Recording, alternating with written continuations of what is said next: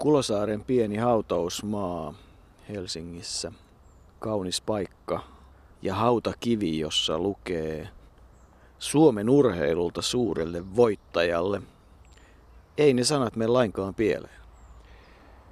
Eivät mene, mutta kuten sanoit heti tuohon alkuun, niin yllättäviä hautausmaita. Itsekin olen ensimmäistä kertaa täällä Kulosaaressa ja kauniille paikalle meren rannalle järjestetty leposia pienelle ryhmälle ihmisiä, mutta jokaiselle varmasti oivallinen lepopaikka ja myös Hannes Kolemaiselle, suurelle voittajalle, jolla on ollut arvaamattoman suuri merkitys Suomen itsenäisyydenkin kannalta.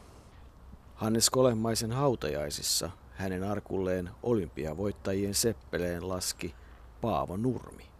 Hannes Kolehmaisen muistoa kunnioittain Suomen kultamitalimiehet.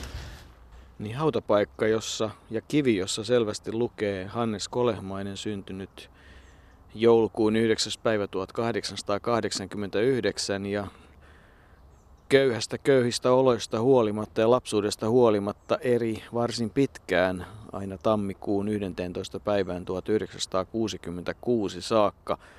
Hautarekisteristä ei tosin löydy tämän nimistä hautaa. Löytyy kyllä Johannes Kolehmaisen hauta, mutta ei Hannes Kolehmaisen hautaa.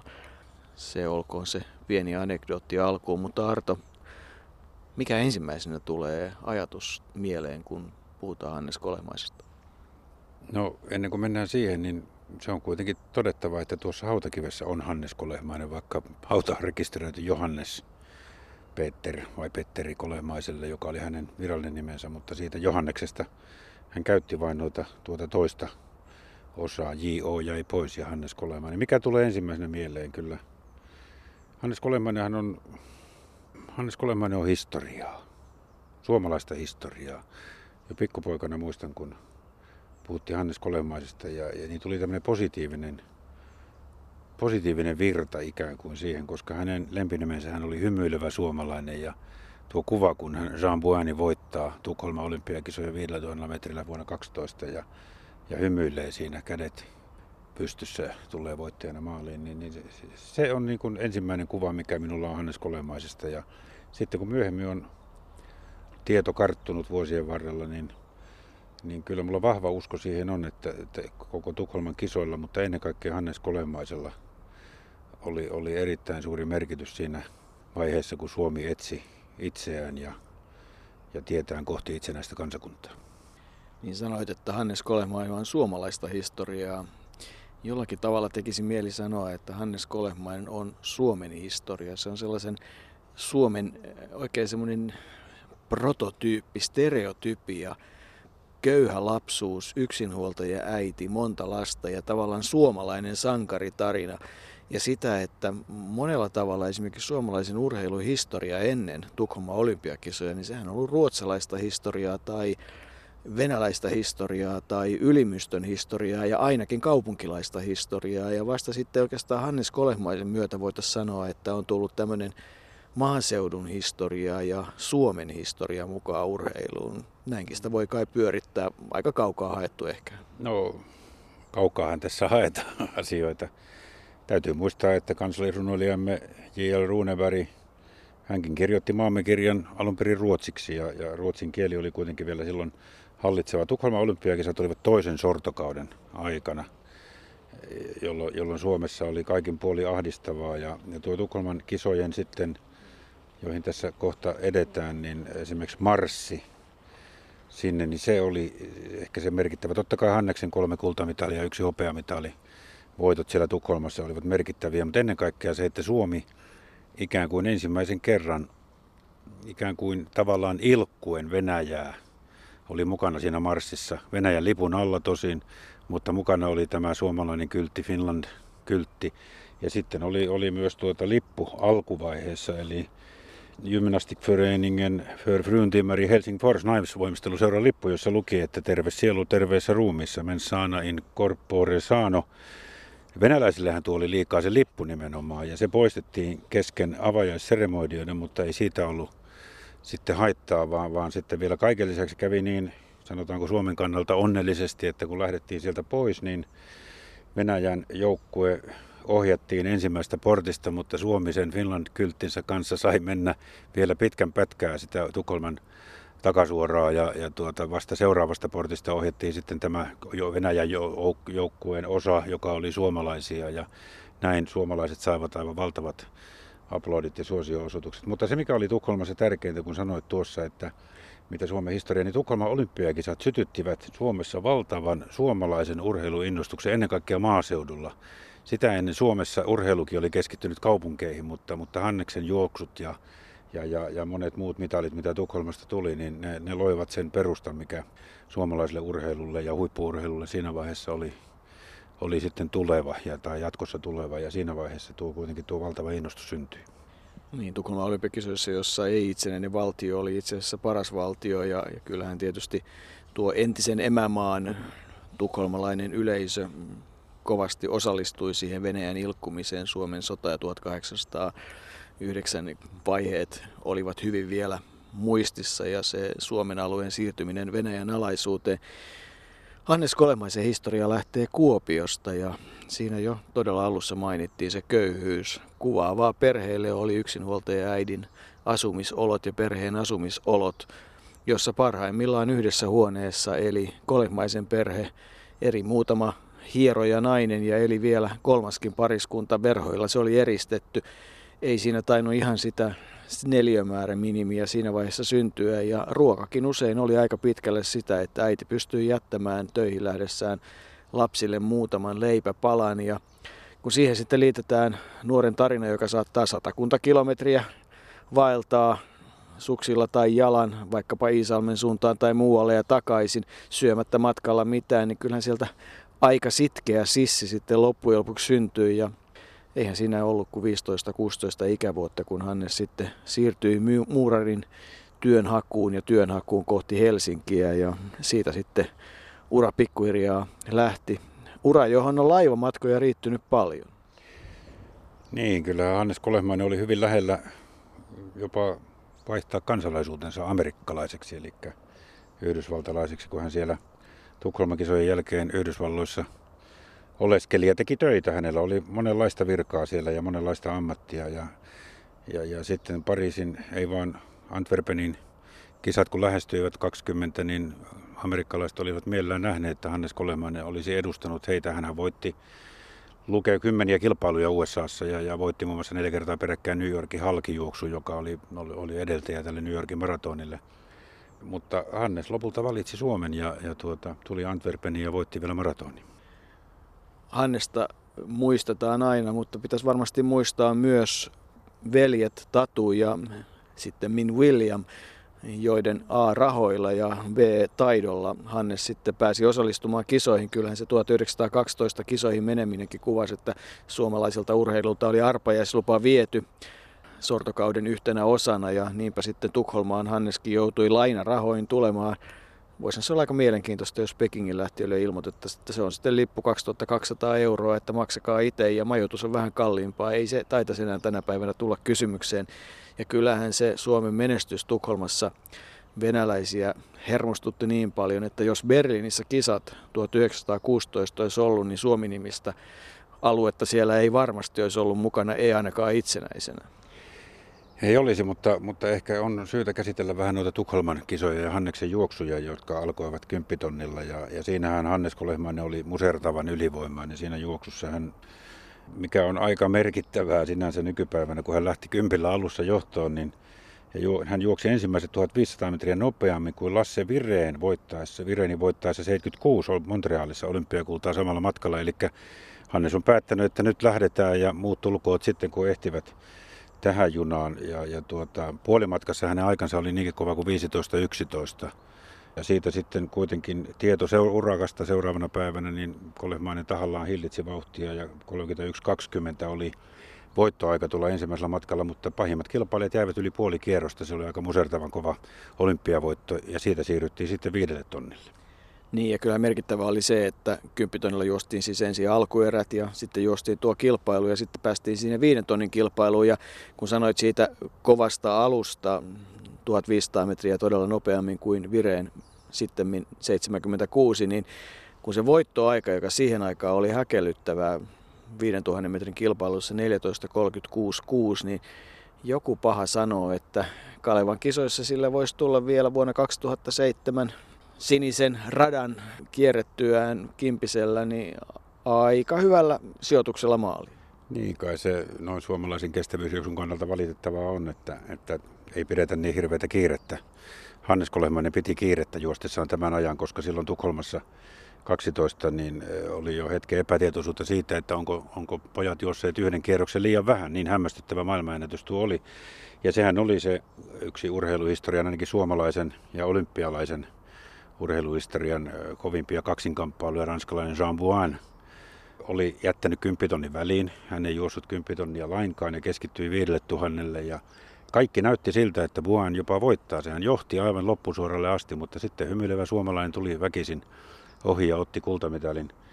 Jean Buan, joka, joka sitten pari vuotta myöhemmin kaatui ensimmäisessä maailmansodassa, oli tätä kautta on jäänyt erittäin sykähdyttävästikin suomalaiseen urheiluhistorian. Suomalaiset pitävät tällaisista sankaruustarinoista ja tietysti tässä kun suomalainen kuitenkin se voitti, niin Buanista on tullut ikään kuin tämmöinen suomalainen, suomalainen tunnettu ja tunnustettu kilpakumppani myös historiassa. Hannes Kolehmaista kuultiin radiossa jo vuonna 1935. 14. päivä toukokuuta hän oli Aimo Tannerin haastattelussa. Kilpaillessasi ranskalaisen suurjuoksijan ja kuuluisuuden Luen kanssa 5000 metrin juoksussa. Voittaen hänet komealla nykäisyllä teidän ensin vuoroin johdettuanne. Stadionin porttiholvissa odottimme me suomalaiset voimistelijat määräystä marssia kentälle taitoimme näyttämään ja saimme sieltä hyvin seurata tätä ikimuistettavaa juoksua.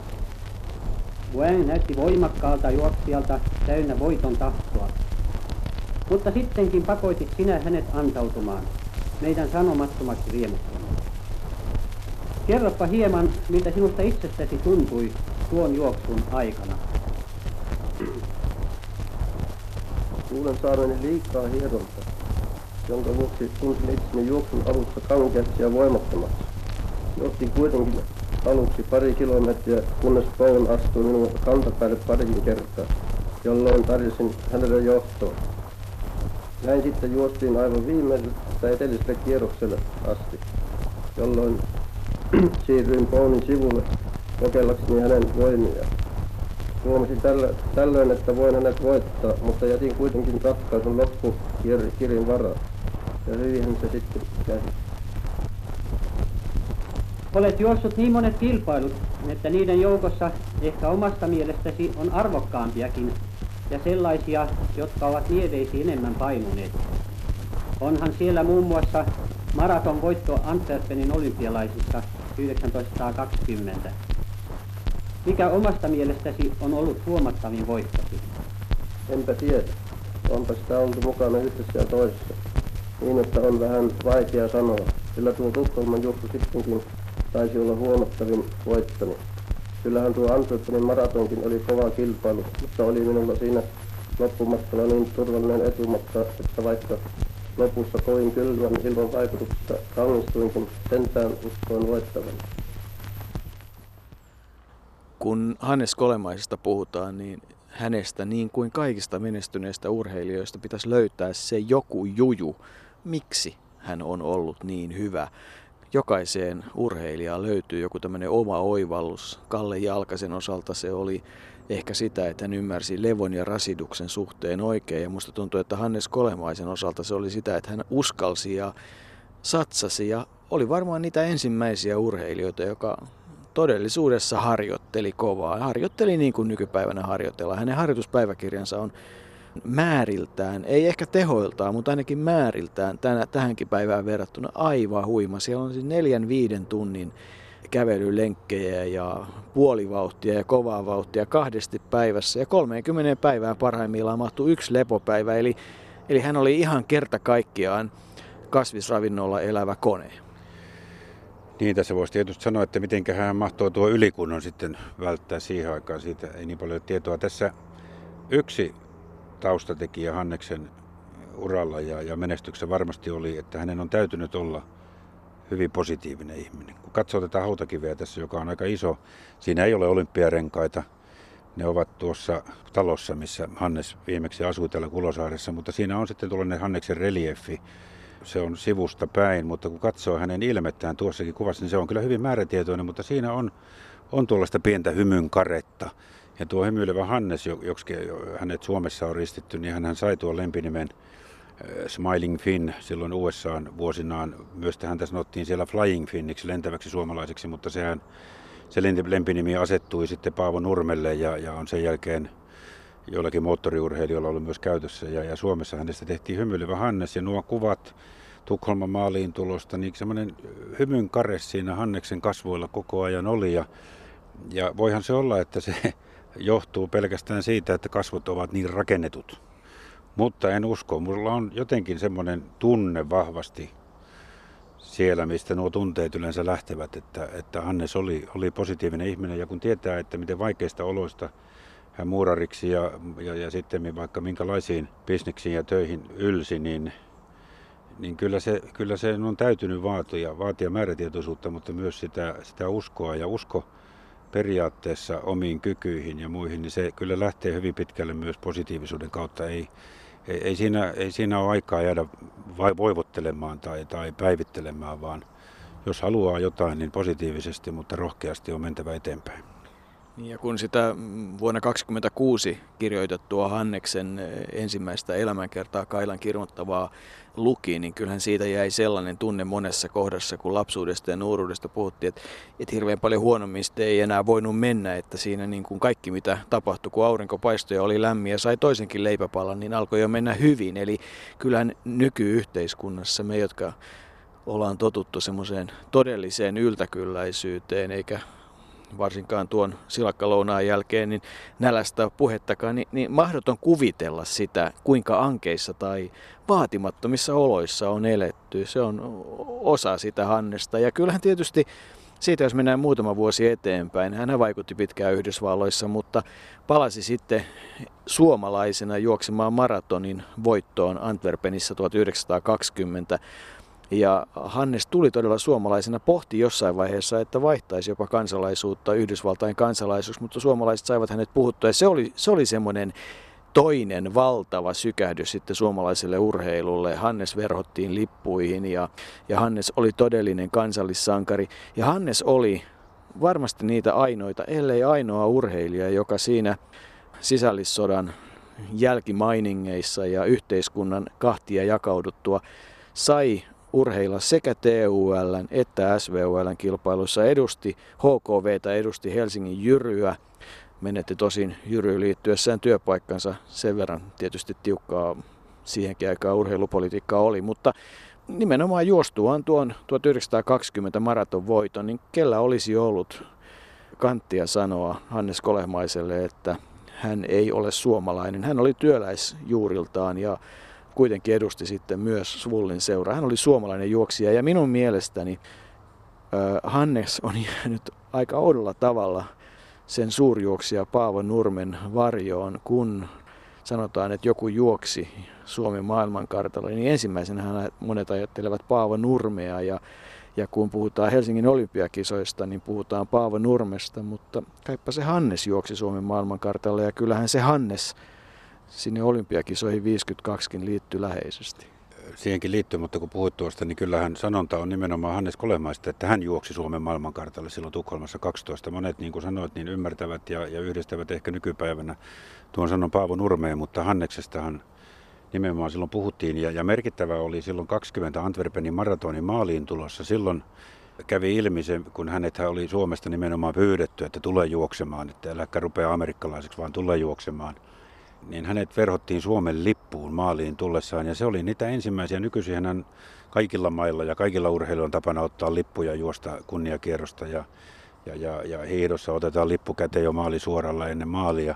Mutta se oli ensimmäisiä kertoja varmasti, kun Suomen lippuun joku urheilija voiton hetkellä verhoiltiin Antwerpenin maratonjuoksussa Hannes Kolemainen. Eli hän, kyllä hän on niin kuin monella tavalla – nimenomaan tätä suomalaisuutta tuonut esille ja, ja suomalaisuutta tuolla Yhdysvalloissa ja kaikkialla maailmassa, euro, no ei kaikkialla maailmassa, mutta Euroopassa ainakin ja niissä, niissä missä tuota urheilua siihen aikaan harrastettiin.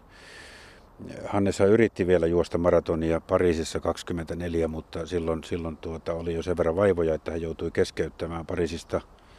Muistat hyvin, hyvin tuon, että hän kävi siellä Jean Buanin haudalla ja, ja se oli ranskalaisille merkittävä ele. Niin 12 vuotta Tukholman olympiavoiton jälkeen hän nousi otsikoihin nimenomaan aivan muilla kuin urheilusuorituksillaan. Hannes Kolemainen Yhdysvaltojen aikana joutui myös siihen ajan kuvan mukaiseen amatööriproblematiikkaan. Hänen ylivoimaisuutensa ärsytti Yhdysvalloissa, vaikka sitä myös ihannoitiin. Ja oli tarinoita, jossa hän joutui matkustamaan junalla jopa kymmeniä tunteja todistaakseen amatööristatuksensa ja ilmeisesti legendan mukaan jossain vaiheessa kantoi mukanaan jopa ihan noin piruuttaan kaikki saamansa palkinnot ja niitä ei ollut ihan vähän. Hän todella sitten Yhdysvalloissa oli elintarvikekaupassa osakkaana, oli mukana siinä ja Kaipa niitä pilvenpiirtäjiä tänä päivänäkin New Yorkista löytyy, joissa Hanneksen kädenjälki näkyy, näin ainakin sanotaan. Mutta Suomeen hän sitten Pariisin jälkeen muutti, sai sitten myös suomalaisilta maatilan tuolta Varsinais-Suomesta, mutta oli sen verran varmasti savolaisen lupsakka, ettei ihan siellä yksinään viihtynyt ja sitten Kaisaniemen katu kolmesta löytyi urheilukauppa, jolla oli hyvä brändinimi. Hannes Kolehmainen. Niin, kun puhut tuosta maatilasta, joka oli piikkiössä, niin, niin, ja, ja puhutaan nykyaikana sitä, kun urheilijoille, olympiavoittajille ja maailmestareille lahjoitetaan mitä kenellekin, omakotitaloja ja mäkitontteja ja, ja mökkitontteja ja sitten jollekin Janne Ahoselle Hollolan kunta lahjoitti venepaikan. Kaikenlaisia niitä on vähän joskus moitittukin, että miksi tällaisia, mutta tämä Piikkiön maatila oli kansallislahja Hannes Kolehmaiselle. Eihän siellä pitkään viihtynyt, hän, hän kuten lähteet kertovat, kyllästyi maanviljelykseen ja muutti sitten Helsinkiin ja perusti tuon urheiluliikkeen. Ja, ja tuota, meillähän tässä on käytössämme yksi Hannes Kolehmaisen Hannes Kolehmaisen tuota, urheiluliikkeen mainos, eli Jouko, luepa nyt siitä, mitä siinä sanotaan. Millä tavalla Hannes teki bisnistä ja käytti kyllä hyväkseen sitten omaa mainettaan.